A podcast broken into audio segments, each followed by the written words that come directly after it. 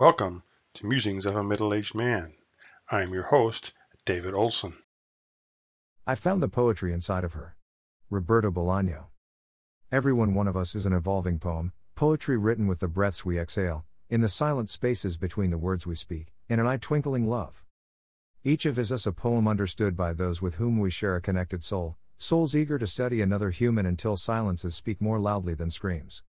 Love is the Rosetta Stone allowing the silences to dance with each other, unblock secrets trapped in the soul, understanding releasing a perfume blessing relationships. I have found my poem. Feel the meter in every kiss, understand nuances in a glance from across a noisy room.